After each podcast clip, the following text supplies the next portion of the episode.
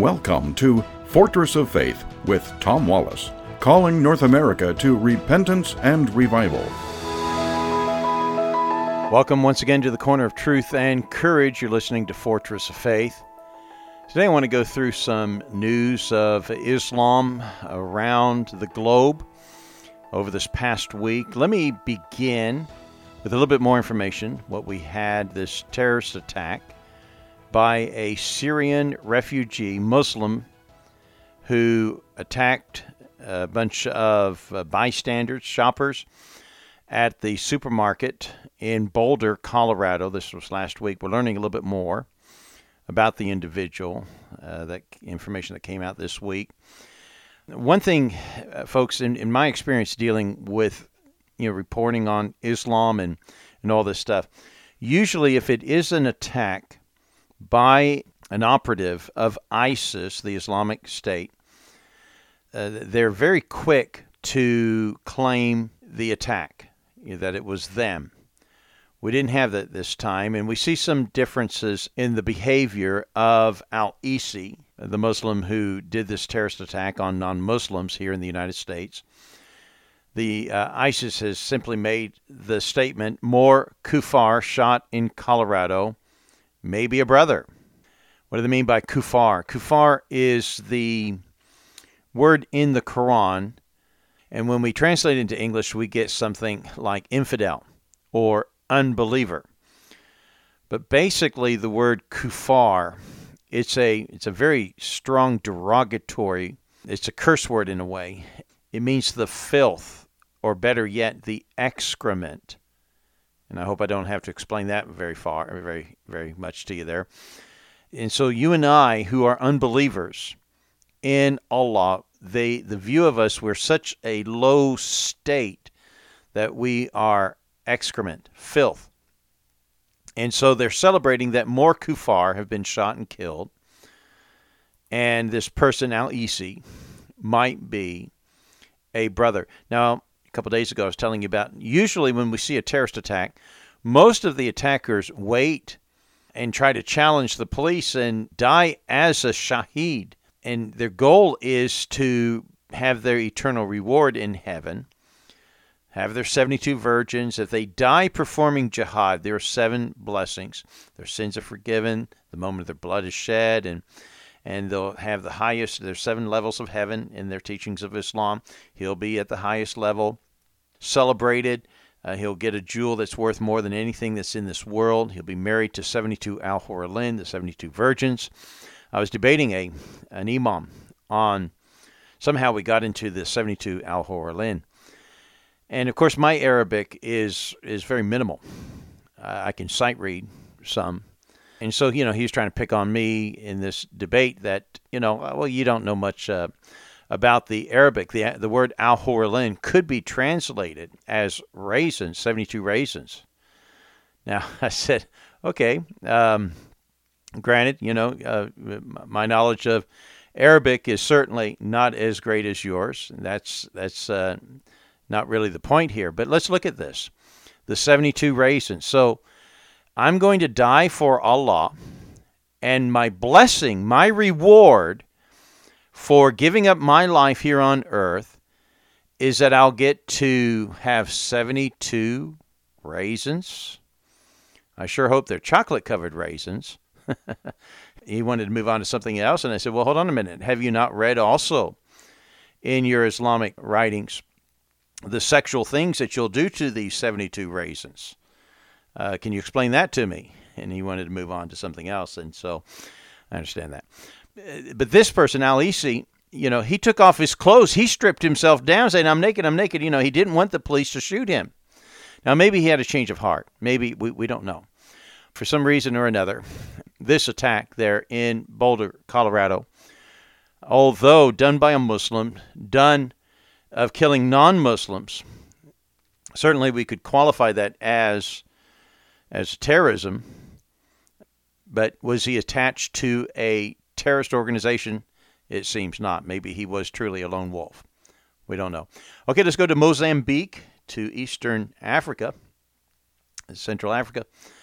And we have there now, it's been confirmed, dozens dead after a jihadi massacre in the city of Palma. A many of these were workers at the gas works there. Uh, this last Wednesday, dozens and dozens of people uh, murdered and uh, hacked to death, some beheaded by JAD, the terrorist organization that's linked to ISIS.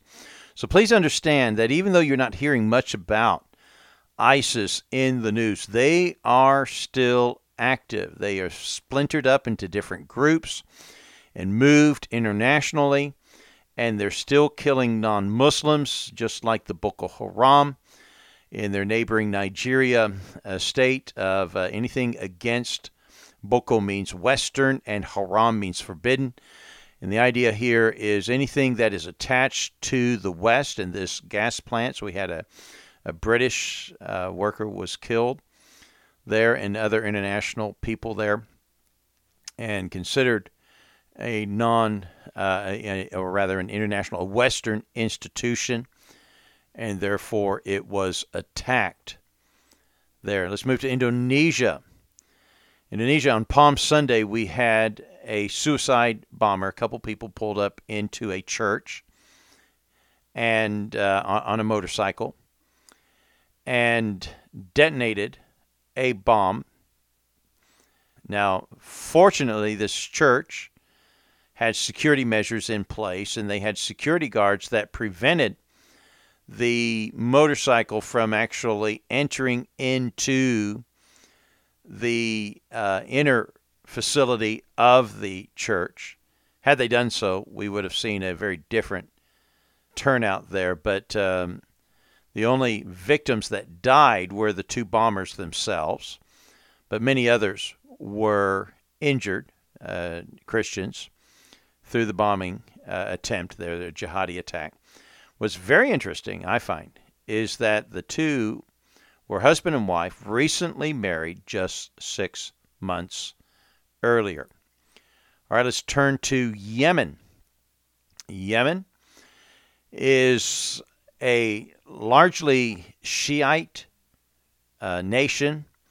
Of course, the main Shiite nation is Iran, and you have a few over in Lebanon. So you have these three states, Iran being the leader, then you would have Lebanon being the next, and Yemen. Yemen is over in in uh, the the Arabian Peninsula and down in that area there, a part of Saudi Arabia next to that, and of course Saudi Arabia is the you know the head of where we've got the Sunni Muslims. Now let me explain this if you're not familiar with the difference between the Sunni Muslim and the Shiite Muslim. The Sunni Muslim basically believes that the Khalifa, the caliphate, the one who follows Muhammad, who should be the rightful leader of the Islamic world, they believe that it's whoever Allah wills. Now, the Shiites believe no, it must be of the bloodline of Muhammad. They must be related by blood to Muhammad. So, one group, which is the larger group, about 80% of the Muslims in the world, maybe 85% of the Muslims in the world, are Sunni Muslims. And they believe no, uh, Muhammad never gave us any direction of that. He never gave us direction of uh, that it should be a family member, a bloodline, or anything of that nature. It's whoever God wills to be the uh, uh, the caliphate, then he is uh, chosen by God. And the truth to be told, they have really the correct doctrinal position. But the Shiites know they believe it should be bloodline, someone related to Muhammad. And so the first three caliphates were uh, caliphs were actually uh, whoever God God led to, and and they weren't related by blood and then the Shiites assassinated the third caliph. Uh, they they assassinated. Hang on, let me go. Uh, we got um, Umar, Uthman. I I'm drawing a blank here. The third uh, caliphate will come to me here shortly. It's like I should know this is the back of my hand. But uh, they assassinated him, and so and they put in Ali, who was the the bloodline, the cousin. Then later they assassinated him. And so the Sunnis and the Shiites have been fighting each other simply because of what happened about 1400 years ago, and this division still exists today. And so now in Yemen, we have uh, Shiites there, and they are taking control of that area. And there's been a battle and a war going on there between Saudi Arabia, the, the Sunnis, and the Shiites. Been going on for about uh, a dozen years now. Well, now finally they have booted out the last remaining Jewish families. There's only, the record says, four elderly Jewish men alive, uh, still there in Yemen. Uh, but the last three families were expelled from that area. Now, if you were to go to Israel today, you would find in Israel over a million Arabs, Muslims living in Israel. Israel has no problem if you're a Muslim, you're welcome here in their in their country. If you're Christian, you're welcome there. If you're Jew, of course you're welcome. No matter what your religion is, they're not going to discriminate against you. But you go to other Muslim countries and be a Jew in those nations, you're going to live with persecution and most likely uh, uh, be expelled. If you can't take it anymore, you're going to be thrown out. And so um, that's where we are in Yemen. Now, Yemen is very much uh, radical and fundamental in their beliefs and teachings, and uh, many would be uh, minded to terrorism in their viewpoints. Okay, let's turn to more into Europe. Greece, a Muslim migrant sexually assaulted a woman this last week there and sexually harassed five other women as well. But this woman was um, raped and beaten, and um, unfortunately, she survived.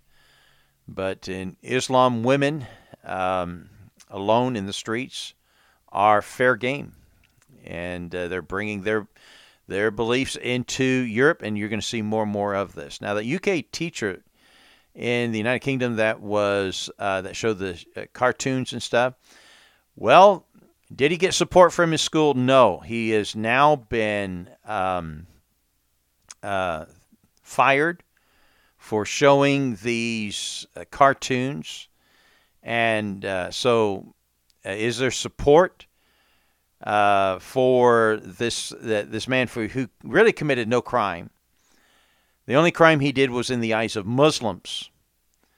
But he has the right of speech and didn't do anything that was vindictive or hateful. He was simply explaining the freedom of speech and how some wish to shut it down and how this is going on with Islam and these cartoons and now he his life and his family are in hiding.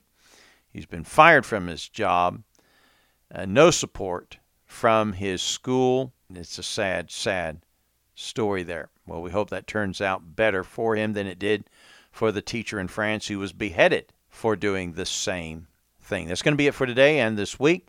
Let me remind you, we still have not reached our fundraising goal. We're quite a bit short. We're waiting for the mail to come in to see, really let you know where we are. But as far as our donations that come in by phone and online. We are below our normal goal there.